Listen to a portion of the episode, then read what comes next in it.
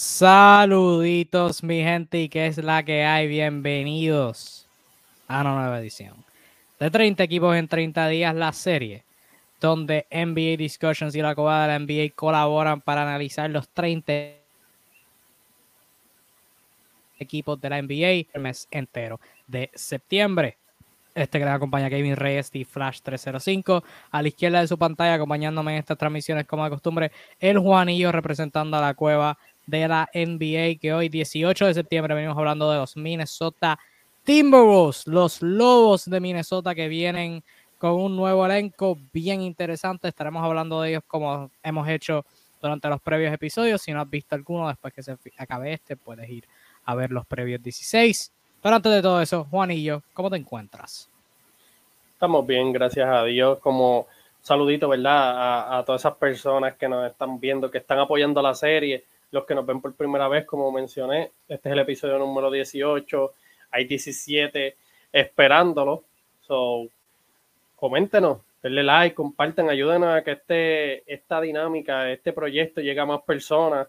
De verdad que si se toman el tiempo, ¿verdad? La gente que está llegando nueva se lo van a disfrutar. Un análisis profundo de cada equipo en específico, muchas cosas que no se ven en páginas por ahí. So, mira, las dos mejores páginas, NBA Discussion, la cueva de la NBA, busquen mejor contenido en esas dos páginas. Así mismo es, Juan, y como dijiste, 17 más. Hemos llegado a un punto donde no los voy a decir todo, eh, pero sí. Se sabe nuestro YouTube, en YouTube también Discussions y en las demás páginas. Simplemente ver los previos videos. Están ahí toditos. Así que varían entre media hora, 50 minutos, ni dudo llega a la hora. Así que hay tiempito que puedes consumir ahí viendo este, nuestras opiniones y obviamente compartirlo, como dijo Juanillo, con tus panas seguidores de baloncesto.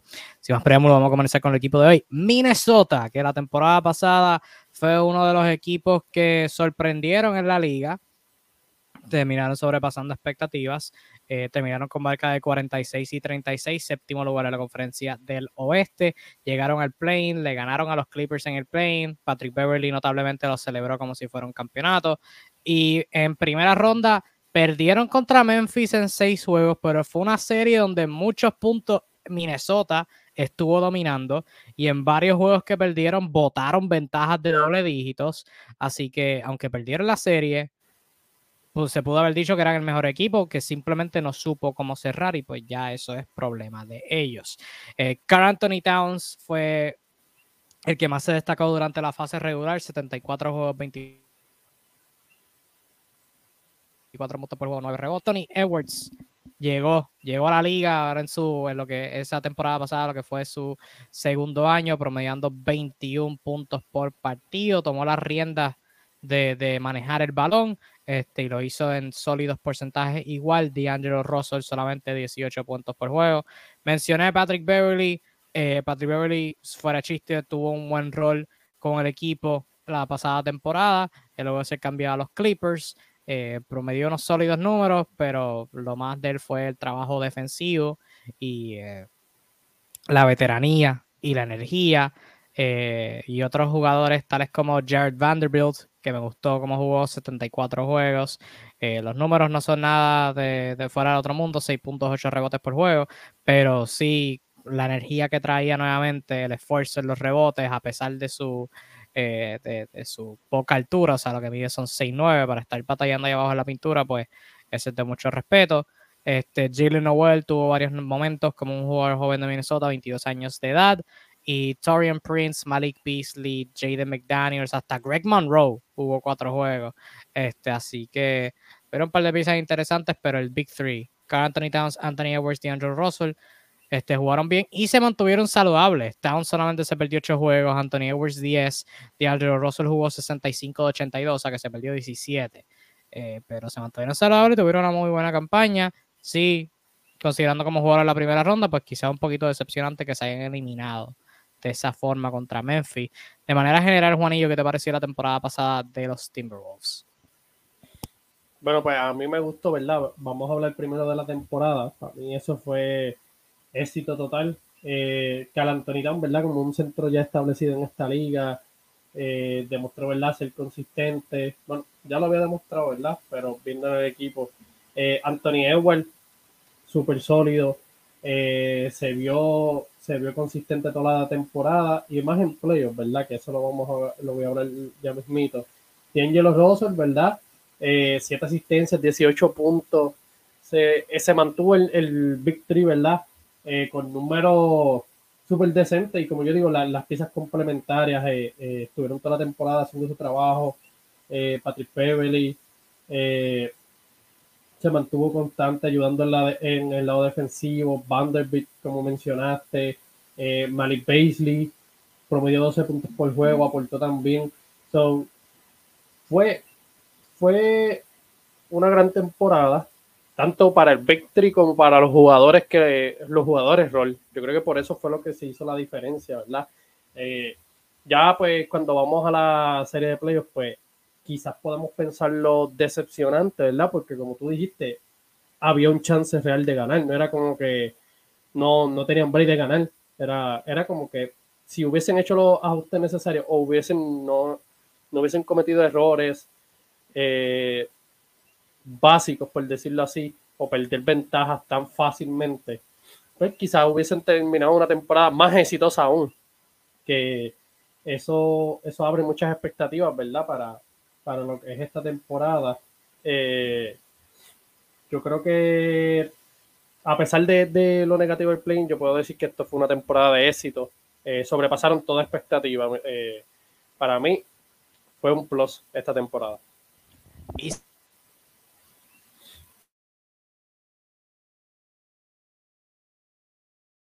regular. Fue un equipo que en momentos era súper bueno ofensivamente y en defensa carecían. Hubo momentos donde su defensa era, era lo, que, lo que los lideraba, D'Angelo Russell con su comunicación, Carl Anthony Towns este, defendiendo en el pick and roll y las demás jugadores rotando. Patrick Beverly en ese cuadro inicial ayudó un montón. Jerry Vanderbilt, Anthony Edwards hubo ocasiones que tomó el reto y defendía muy bien. Y entonces en esos momentos donde la defensa era, era, era excelente, la ofensiva estaba teniendo sus dificultades. O sea que Minnesota nunca tuvo un momento durante la temporada donde en ambas, ambos lados de la cancha estuvieran jugando bien. Para, para terminar la temporada terminaron como el equipo que más puntos promedió, 115.9, pero fueron el equipo número 24 en puntos permitidos con 113.3.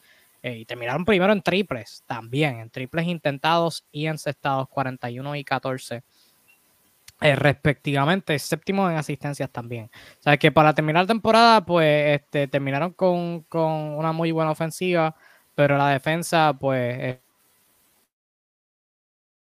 este, dejó bastante y terminaron, o sea, este, 16 en porcentaje de campo permitido, décimos en canastos encestados del oponente, 12 duodécimos en porcentaje de triples permitidos. O sea, es que aún así tuvieron facetas de su defensa que fueron buenas, pero por lo, pero por lo general no fue algo que pudieron mantener consistente. Entonces, muerta, donde estuvieron bien activos. Los estuvieron bien activos. Comenzaron en el draft seleccionando a Wendell Moore Jr., este, de, de, de, Duke, no de Kentucky, este, de Duke, al igual que adquiriendo a Josh Minot este, en un trade en el draft.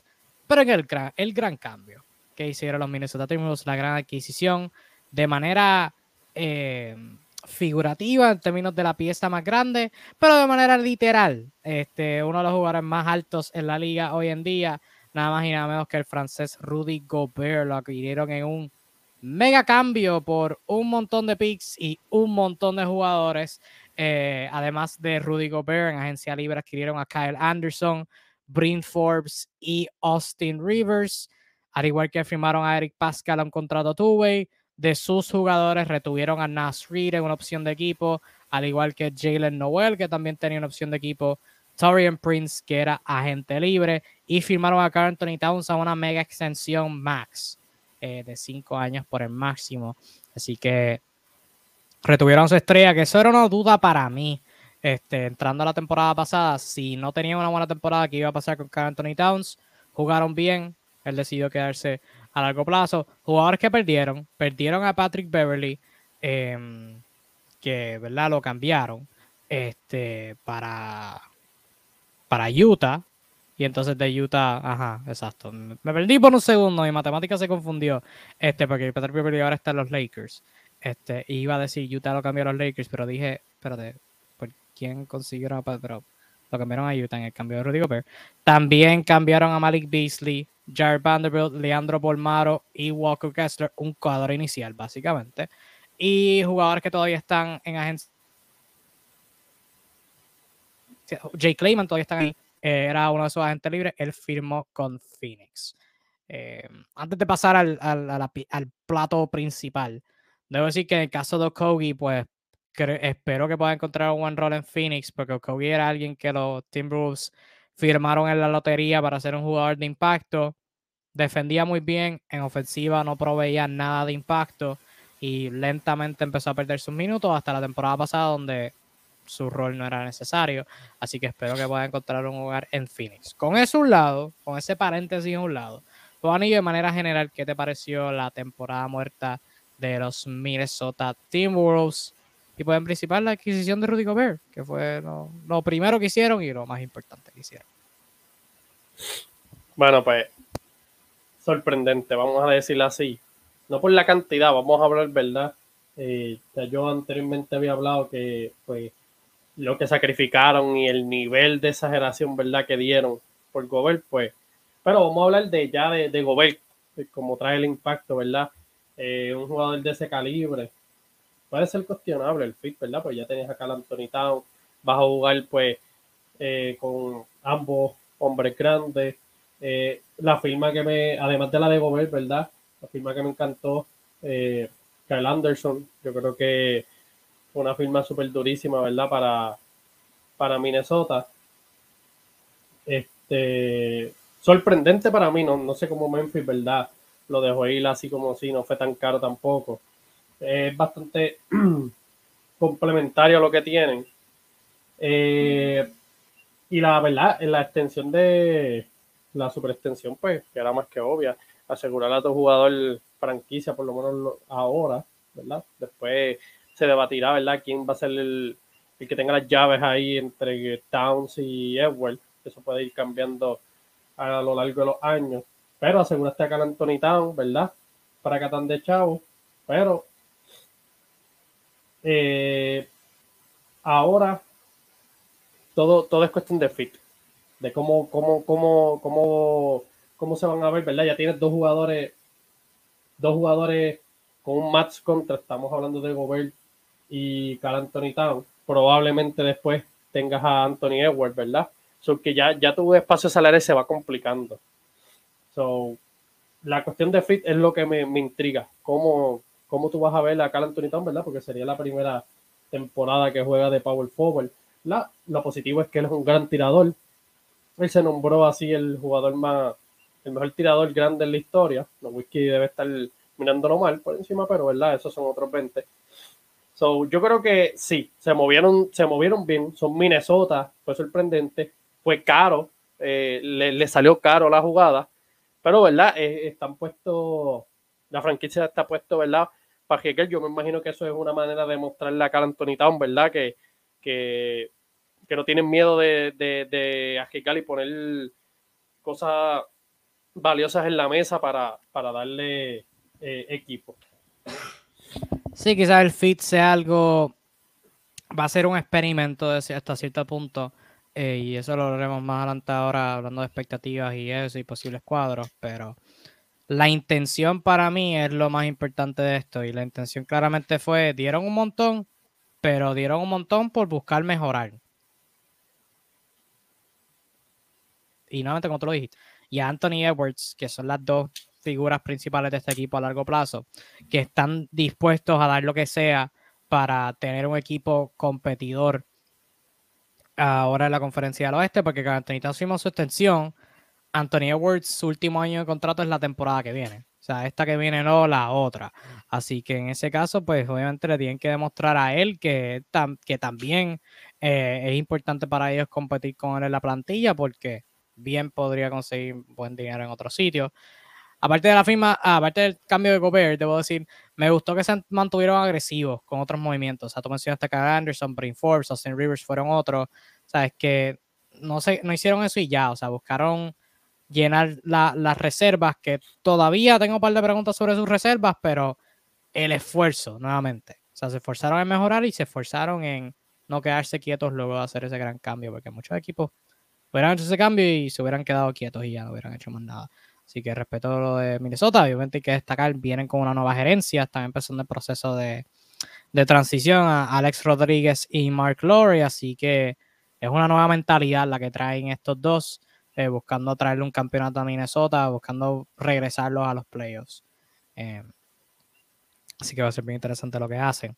Ahora bien, términos de fit, proyección de cuadro titular. Este es un equipo que es bien fácil porque hay cuatro jugadores sembrados. D'Angelo Russell, Anthony Edwards, Carl Anthony Towns, Rudy Gobert. La pregunta es quién es el quinto. Realmente es como una de tres opciones eh, para ser el alero titular. Yo me fui con Jaden McDaniels. Porque de todos los jóvenes que tienen, creo que es el, el, el que mejor combina ser alto, ser un decente tirador, saber manejar el balón y ya. Eso es lo que necesitan con ese quinto titular. Este, yo me fui con Jaden McDaniels. ¿Tú qué tal? Nos fuimos igual otra vez. Eh, como tú dijiste, ya cuatro de, los cinco eran obvios. Obviamente, pues yo mencioné mucho, yo mencioné a Kyle Anderson que me gustó esa firma, pero me gustaba traerlo más de la banca, ya de que Kyle Anderson como que puede tirarlo, eh, yo creo que cuando juegues con Gobert de centro, él puede jugar un power forward y puedes, puedes traer otra dinámica diferente, ¿verdad? Y eso son otros otras movidas que tú puedes hacer cuando vengas del banco, cuando vengas a descansar quizás acá al Anthony Town. Pero McDaniel yo creo que cae perfecto ahí. Buen tirador, como mencionaste, es joven, eh, va con este núcleo. So, sí, en esto estamos de acuerdo con completamente con el cuadro titular. Ahora bien, yendo a lo que es el, el fit ¿cuál tú ves que es el rol de Rudy Gobert en esta ocasión? Porque Anthony obviamente es un tirador, yo creo que no se ve infectado, de hecho, creo que le ayuda bastante, porque hasta cierto punto, por lo menos en defensa, o sea, él puede ser más agresivo en defensa, que Anthony Towns no es el mejor defensor del aro, eh, no lo ha sido, pero ahora puede jugar más agresivo y tiene a Rudy Gobert atrás de él, o sea, tiene a dos jugadores de siete pies que eso impacta mucho, eh, o sea, toda esa altura, todos esos brazos largos pueden impactar tiros, aunque no sean los mejores defensores en el caso de Towns, eh, altura. Es, altura y puede impactar tiros. Entonces, en el caso de Gobert, que es alguien que se, hizo su carrera haciendo cortinas, roleando el canasto, estando abierto, este, las veces que agarra el balón bien, este, terminando en el aro, ¿cómo tú crees que su producción ofensiva eh, se ve impactada en este equipo, cómo es que puede contribuir, quizás qué piensas que, él tiene o que no hace que, puede perjudicar al equipo. Yo creo que él va a seguir el mismo rol ese de, del pick a, atacar por el canasto. Yo creo que D'Angelo Russell es un buen pasador. Eh, la temporada pasada yo creo que él se vio bastante afectado, ¿verdad? Por, por el problema que tenía Donovan Mitchell y, y él. Eh, claramente yo creo que Donovan Mitchell le promedió un pase por el juego, algo así, no, ni una asistencia, era un pase, yo creo que era una estadística así que, que había visto. So, cuando tu hombre grande recibe un pase de tu, del otro jugador que es el más que va a tener la bola en las manos, pues tú sabes que no estás llevando la bola eh, eh, a la pintura como se debe.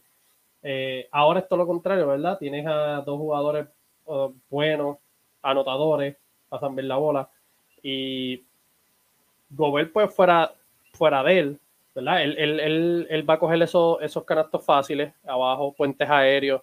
Lo que él tiene que desarrollar más es sus movimientos en el poste, que claramente ahora mismo quizás en cierto punto de ellos pues sea necesario. Ahora tienes a Cal Anthony ahí, como te dije, es un excelente tirador.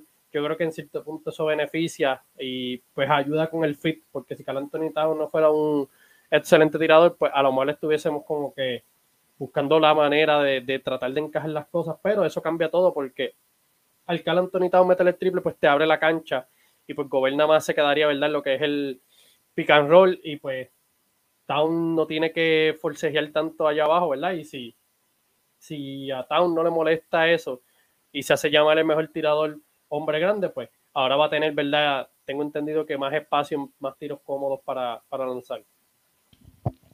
En efecto, yo a mí lo que me preocupa en el caso de Town, si sé que puede tirar y eso, y eso le habrá oportunidades para atacar. A mí lo que sí me preocupa es ocasionalmente postearlo, para mantener el juego dinámico y mantener la ofensiva corriendo bien. Creo que posteen a Carlton Towns y el ataque son necesarias. Ahora con Gobert en cancha, pues no sé cómo eso funcione. Eh, pero sí, la dinámica entre Russell y Gobert tiene un poquito de potencial. Creo que Russell es muy bueno en el área intermedia. O sea, una vez él llega al medio, o sea, entre tirar una yompa, tirar una flotadora, hacer un puente aéreo a Rudy Gobert, creo que él domina muy bien esa área. La pregunta va a ser cuánta, cuánto control va a tener del balón ahora con Anthony Edwards. O sea, va a tener Anthony Edwards un rol más en ofensiva. O sea, hablaste de Donovan Mitchell. Anthony Edwards es menos pasador que Donovan Mitchell. Este, o que como eso, como esa dinámica este, se juega eh, o se desarrolla en este equipo, debo decir, va a ser interesante ver eso. Mencioné la banca ahorita. ¿Cuál es tu pensar sobre esta banca? Porque mira esta, acá, esta banca. Y no, o sea, su cuadro inicial es bueno, fantástico. Obviamente hay preguntas de fit, pero los nombres están ahí. Pero la banca es Austin Rivers, Jalen Noel, Torian Prince, Cal Anderson, Nas Reed. Si queremos ir un poquito más a fondo, Josh Minot, Jordan McLaughlin. Que como que no me mata. Tiene que haber una gran labor de manejar los minutos donde tú tengas al menos uno o dos mínimo de Russell, Edwards, Towns y Gobert en cancha en todo, todo momento. Porque la banca de por sí sola no, no me llama mucho la atención. O sea, Noel de la banca es el único que puede crear su propio tiro. De la banca, Noel, Forbes, Austin Rivers, más o menos y Torian Prince más o menos son los únicos que pueden tirar consistentemente. Eh, Prince, Anderson, Rivers más o menos y Wendell Moore y Nas Reed son los únicos que pueden defender y ninguno es como como excelente defensor. Nas también puede meter uno que otro triple, pero por lo general la banca no me mata. Iría más allá, la banca me preocupa cuál es tu pensar sobre, sobre la segunda unidad de Minnesota? A mí no me gusta tampoco. Yo creo, pero, ¿verdad? Yo creo que el coach eh, debe estar claro. Aquí es, fácil. Ahora, ahora tú tienes a Gobel y a Cal Anthony Town. Independientemente estás preocupado por el fit. Hay minutos ahí para repartir. So, hay que barajear bien las cartas. Eh, si vas a descansar a Town primero, pues pones tu banca con Gobert lo dejas en la posición de él, o quizás hasta Gobert descansa y pones a Cal a un centro y sigues, ¿verdad?, usándolo eh, de su posición regular. Pero sí, claramente tú, este cuadro titular es buenísimo. Tú vas a tener que, mezclar tu banca con, los jugadores del cuadro regular porque la banca no va a ser eficiente. O sea, si tú pones tu banca sola ahí, no, no es como que, como tú mencionaste, no hay jugadores como que vaya, tú vayas a darle la responsabilidad de por lo menos darte los minutos de descanso y tengas el juego ahí parejo. aquí va, va, va a haber una buena administración, debe haber una buena administración de minutos y mezclar, ver lo que es Anthony igual es joven, Cal Anthony Town también, Gobert todavía es joven. So, para mí, en todo momento, a menos que estés ganando por 30, faltando que ya el juego esté gano, en todo momento debe haber por lo menos, o Gobert, o uno de los cuatro eh, jugadores que están sembrados del, cuadro titular cuando esté en la banca. Para mí, para que, perdón, para que fluya, tiene, tiene que obligatoriamente estar uno así, porque si sacas a cualquiera de, de los titulares y pones la banca por completo, no creo que no se ve un buen equipo realmente. Hablando de, ser buen equipo, vamos a pasar a predicción de récord. Estamos dos alternativas, su mejor y su peor caso en lo que es el aspecto de Minnesota. Para cambiar la dinámica, yo voy primero.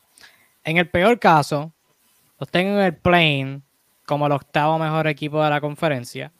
En ese caso los tendría mejor que Houston, Utah, San Antonio, Sacramento, Portland, OKC y los Lakers. Eh, los tendría en el plane. Creo que clasifican en ese primer juego. Y veremos a ver contra quién se enfrentan. En el mejor caso, tienen un buen equipo. Pero el fit es cuestionable. Y la banca no me gusta para nada. Así que lo más alto que yo puedo ver a este equipo terminando es quinto lugar en el oeste, con solamente Dallas, Golden State, Phoenix y Los Ángeles, pero el equipo bueno de Los Ángeles como los mejores equipos, por el mejor equipo me refiero a los Clippers, por si acaso. Esos serían los únicos equipos que terminarían mejor que Minnesota, que quinto es bien alto todavía. Quinto es bien alto especialmente para Minnesota. Eh, pero más alto de quinto por lo del fit y la banca. Si pasa alguna lesión, si alguien descansa, eso rimó, pues no, no sé, como que no, no lo veo, pero llegan a los playoffs, sea como sea, o en octavo plane o en quinto lugar directo como un equipo top 5. Juanillo, según tú, ¿cuáles son tus alternativas del peor y mejor caso de los Timberwolves en esta venidera temporada? El peor caso yo los tengo en el plane eh, en la posición 9. Yo tengo la profundidad, es bien cuestionable. Yo creo que también, ¿verdad? Hay que tomar eso en consideración.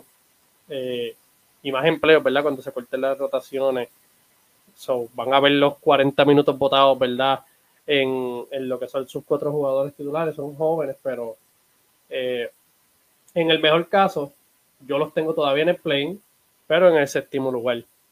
Eh, hay algo del fit todavía que, pues, como digo, yo no confío mucho en el fit. Es algo nuevo. O sea, me puede claramente me, puede empezar la temporada y puede pasar algo como lo que pasó con Cleveland eh, de Markkanen y claramente todo el mundo cuando vio eso, pues no lo aprobó, pero realmente funcionó, pero era algo nuevo. Pues esto, esto prácticamente va por la misma línea, es algo nuevo. Y pues yo poner toda mi confianza en eso, no, no creo. Ahora, de que el fit funcione, pues ahí te la compro. Pueden estar hasta quintos en la, en la conferencia. Pero yo por lo menos los tendría séptimo. Eh, tendría por encima tendría Suns, tendría Memphis, tendría Golden State, tendría Dallas, tendría Denver, tendría Clippers y tendría Ah, Clippers serían todos los demás los, tendría por debajo de ellos. ¿Quiénes estarían por encima de ellos en el caso de que terminen quinto? Que visto un montón de equipos. Por encima de ellos, eh, yo los puse en la posición 7. Son los seis equipos que están por encima de Suns, Memphis. Lo más alto que los tienes es 7. Ajá. Ok. ¿Y qué es lo más bajito? Yo los puse 9. Ah, Sí, que no, no cambia mucho. Pues yo, yo estoy más a mi percepción de, de, de, esa zona del play. Como que, y eso es lo, lo, lo, más certero que yo puedo hacer, ¿verdad? Si fuera a escoger ahora mismo y tirar mi predicción, o si tuviera que apostar pues yo apostaría en esa, en base a lo que yo he visto. Yo creo que es un equipo del play. No me gusta la profundidad que tienen. Como dije, la banca no, no me late. El fit es cuestionable, aunque tampoco puede depender full o si depende full, pues todavía no está probado lo que, lo que podríamos estar viendo, ¿verdad? Así que yo, yo pongo que es un equipo bueno, puede dar, ¿verdad? Si, si se conecta el, el fit, pueden, pueden ser peligrosos, pero yo lo tengo como un equipo de, de play. Bastante justo, bastante justo. Pasando al área de predicciones, expectativas de lo que nos gustaría ver del equipo esta temporada. Y quiero empezarlo con lo que es la mayor interrogante de este equipo. La más grande interrogante para mí en este equipo es sin duda alguna la figura de D'Angelo Russell. Con 26 añitos, lo este, adquirieron para ser la segunda espada de este equipo. Llegó Anthony Edwards. Anthony Edwards elevó su nivel. El carisma, el personaje, pues obviamente un fenómeno. Y ahora pues Russell pasa a la tercera espada. Tiene un contrato de 31 millones de dólares con Minnesota. Tercera mayor cantidad ahora con la llegada de esto. Antes de eso, Y mencioné a Anthony Edwards que su última temporada bajo contrato es la temporada que viene. La de D'Angelo Russell es esta. El verano que viene, D'Angelo Russell es un agente libre. Y es una pieza que se ha hablado que Minnesota posiblemente buscara cambiar por algún otro jugador o de no cambiarlo. Pues entonces está la pregunta de qué hace, qué, hace, qué pasa con él el verano que viene. ¿Cuál tú ves como el futuro de D'Angelo Russell eh, con, con la franquicia? él, él, está en el equipo porque es pana de Anthony Town. La, la Real, él, él, es un buen jugador y todo por el estilo, pero eh, ya, ya los chavos están contados, como dije. Ya Gobert tiene, tiene ese contrato asegurado, Anthony Town tiene su contrato, y tú tienes que darle los chavos a Anthony Edwards. O sea, no hay break, ¿entiendes? So, ya yo vi rumores de cambio también, vi como que probablemente D'Angelo Russell no, no termine a mitad de temporada. Puede ser a menos, ¿verdad? Que, que estén ganando, empiecen súper durísimo y pues tenga a todo el mundo feliz, Gobert, estén contentos con el fit. El mismo Edward, pues puede ser que, ¿verdad? Se, se tomen hasta, hasta cejar la temporada a ver cómo la cierran. Pero es, es, es fácil en cuestión de, del dinero, porque tú tienes que asegurar a Edward. Y no es, es algo metódico, es, es, simplemente sencillo. Y como te digo, D'Angelo Russell es un tipo con mucho potencial, 26 años tiene todavía, eso es joven, las lesiones lo, lo, le han bajado bastante el valor. Esa serie de playoffs, pues hizo mucha falta. Yo le promedio como 13 puntos, si, si mal no me acuerdo. So, todas, todas, esas cositas, todas esas cositas se van juntando. So, yo, yo, yo, yo creo que van a terminar cambiándolo, ¿verdad? Si, si el valor, ¿verdad? Y las ofertas están razonables, dependiendo también, ¿verdad? Cómo empiecen. Pero sería lo, sería lo más lo más lógico para la franquicia, a menos, ¿verdad? Que lleguen a un acuerdo de menos chavos eh, cuando se acabe la temporada, si se quiere quedar con el núcleo de, de, de Minnesota. A mí lo más interesante va a ser ver cómo es su verano. Yo creo que ciertamente no va a recibir esa cantidad que le están pagando ahora de ningún equipo. Bueno, quizás pueda haber uno bobo que, que le, siempre hay, siempre. Que le sume. Sí, sí, sí, sí. Ahora que lo pienso bien, sí. Pero, o sea, en, en contexto de Minnesota, cambiarlo o no. Creo que Minnesota necesita de D'Angelo Russell.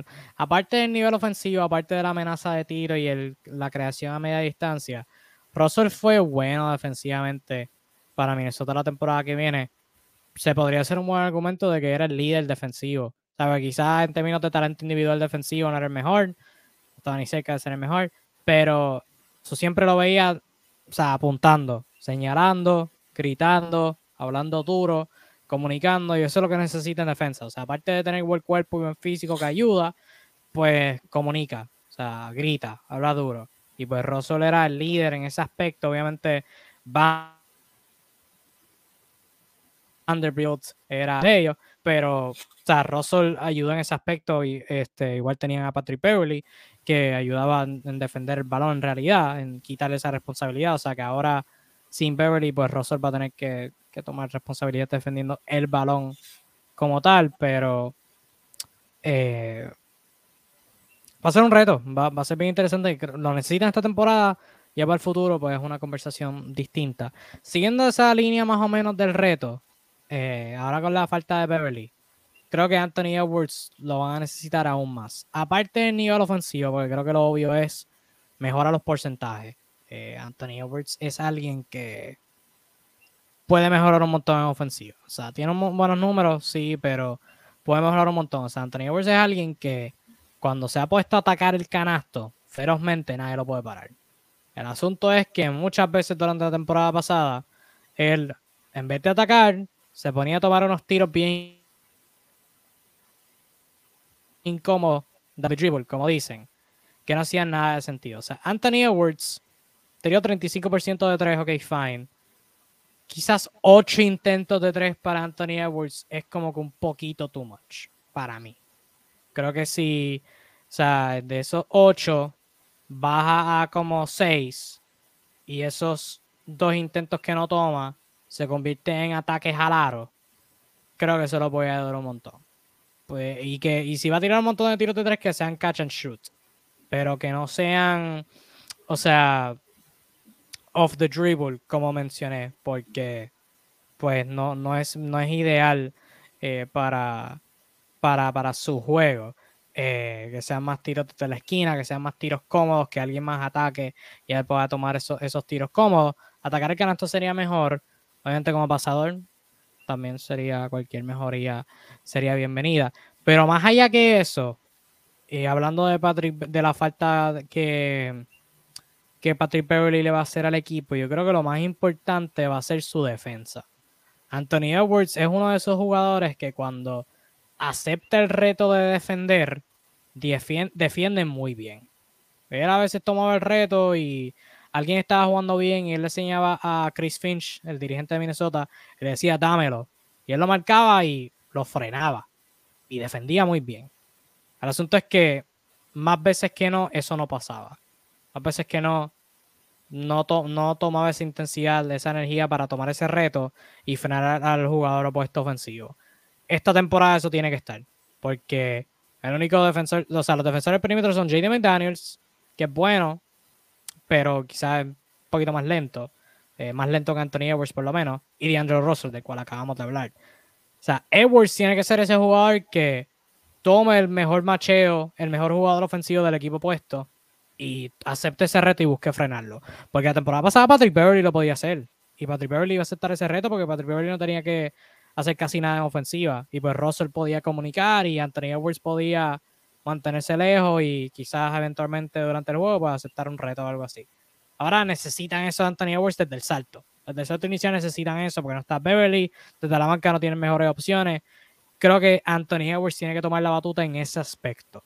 Eh, obviamente en ofensiva ayudaría, cualquier mejoría, pero en defensa yo creo que es lo principal que van a necesitar de él. ¿Tú qué tipo de salto si alguno tú esperas de Anthony Edwards que, quisieras ver de esta temporada.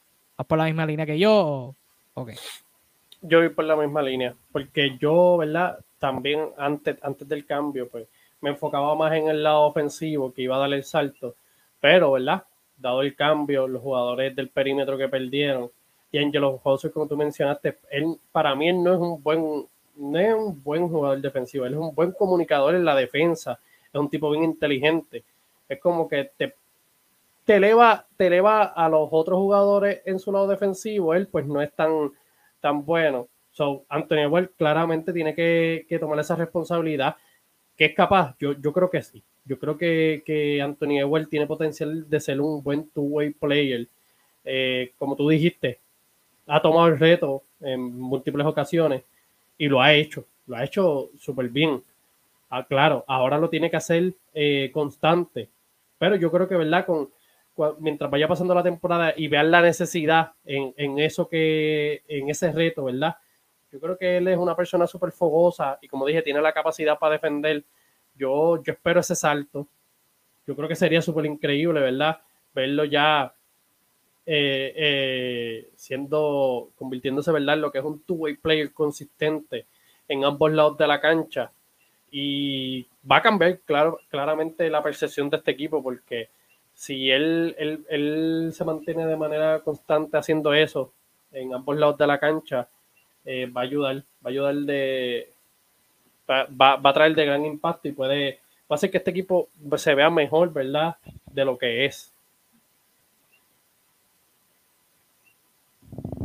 Va a ser bien interesante esa dinámica de, o sea, de él depende mucho de su éxito.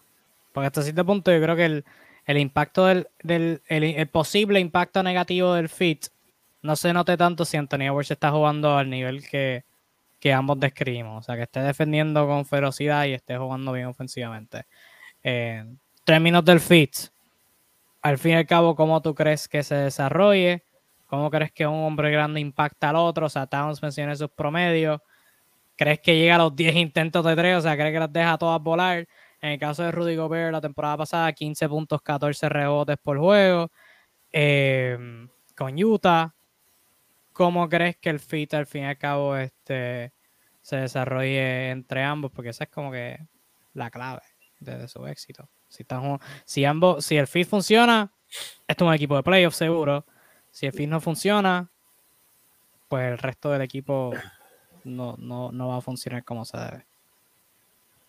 Bueno, pues yo creo que hay que ajustarse para que este fit eh, funcione. Yo creo que Anthony jugando como la temporada pasada, eh, Gobert jugando como jugó la temporada pasada, no, no, no creo ¿verdad? que funcione. Yo creo que aquí, hay que haber, aquí tienen que haber ajustes.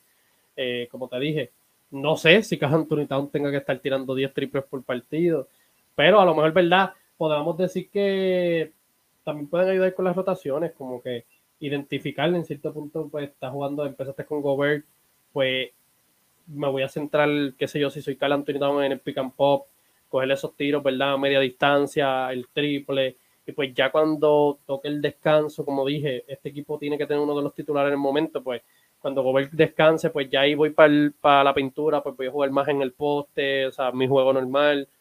Yo creo que de esa manera, ¿verdad? Es como se, se, se van se van machando. Lo, lo, malo de Gobert es que Gobert no te juega en el poste. Y eso es lo que yo he criticado siempre de él. O sea, no tienen ningún tipo de movimiento en el poste, es simplemente pick and roll. Lo bueno es que tienes a D'Angelo Russell, como tú mencionaste, es un excelente eh, jugador tomando decisiones en, en, la área del tiro libre, ¿verdad? Que tiene eh, una buena flotadora, un, buen tiro de suspensión y pues pasa bien la bola en puentes aéreos ahí. Entonces, yo creo que Gobert se va a beneficiar de eso. Eh, todo depende de, de, de, cómo, cómo se ajuste ¿verdad? Cal Anthony porque Cal Anthony ya está acostumbrado a jugar de una manera. Gobert no va a venir a, lanzar más tiros de afuera, porque es que no, el, Gobert va a venir a hacer lo mismo que él hizo en, en Utah. él no cambia. El que cambia es Cal Anthony o debería cambiar, ¿verdad? Eh, eh, para que esto funcione. Y lo bueno, lo positivo, hay que mencionarlo, es un tirador eficiente no es como que estamos a, tirar más, vamos a tener que inventar, no, ha sido, él ha sido eficiente, so, quizás sí, quizás pueda tirar más tiros, larga distancia, mid range, y pueda mantener unos porcentajes eficientes sin afectar su juego ofensivo. So, todo depende, ¿verdad?, del ajuste, especialmente en Cal Anthony Town. Gobert, pues, va a ser parte digo, va a seguir haciendo lo mismo que siempre ha hecho. Sí, eh, mm, para mí es interesante porque lo negativo ya lo hemos hablado y ha sido bastante documentado, o sea, la falta de spacing y eso.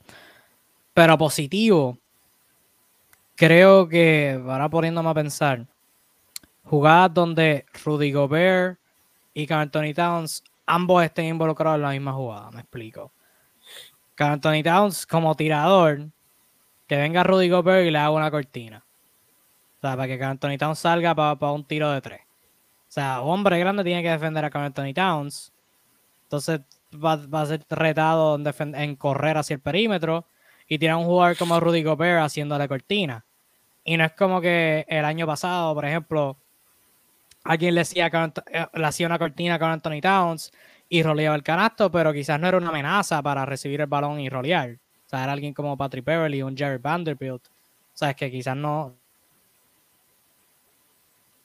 no, no sean una amenaza. Que Rudy Gobert pueda hacer una cortina a Anthony Towns y rolear. Y ahí está una verdadera indecisión, porque tienes que salir la Anthony Towns, pero también le tienes que cerrar a Rudy Gobert, que como tú lo dijiste, es uno, de los jugadores más eficientes en toda la liga. Y es siete pies, tiene un, un grande, como dice en inglés, catch radius, o sea, un área en donde tú le puedes dar el balón y él lo puede coger, él lo puede recibir. Este, aunque si se lo pasas para los pies, pero no, pero por lo menos arriba, por el lado, o sea, tiene brazos largos, tiene manos grandes, es alto, o sea, que puede recibir el balón de distintas maneras eh, y puede terminar. Y así, o sea, jugaba, por ejemplo, algo como un Spain pick and roll.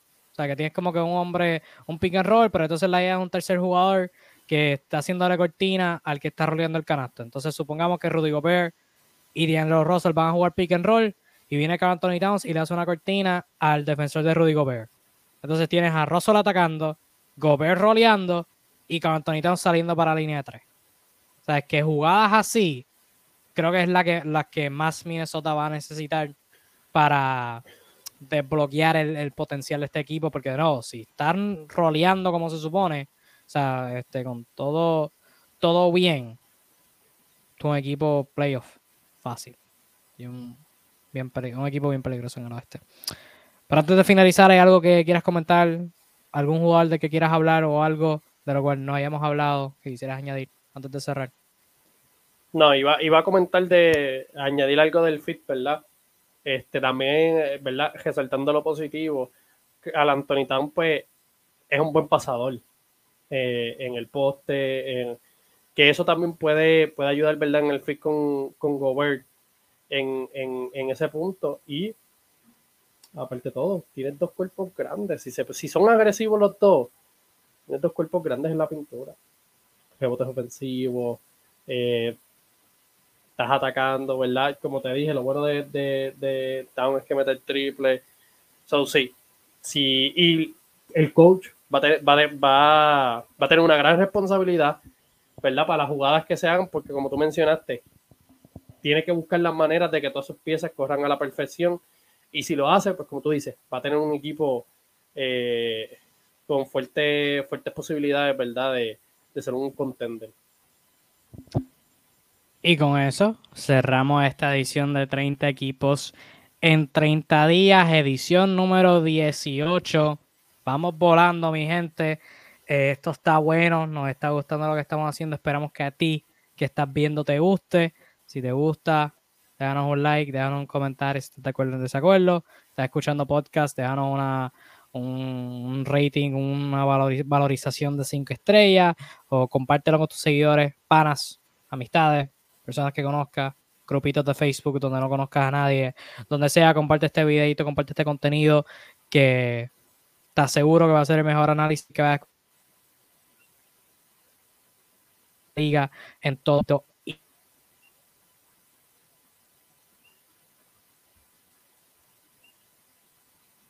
Creo que me, corté por un segundo, pero estamos de vuelta.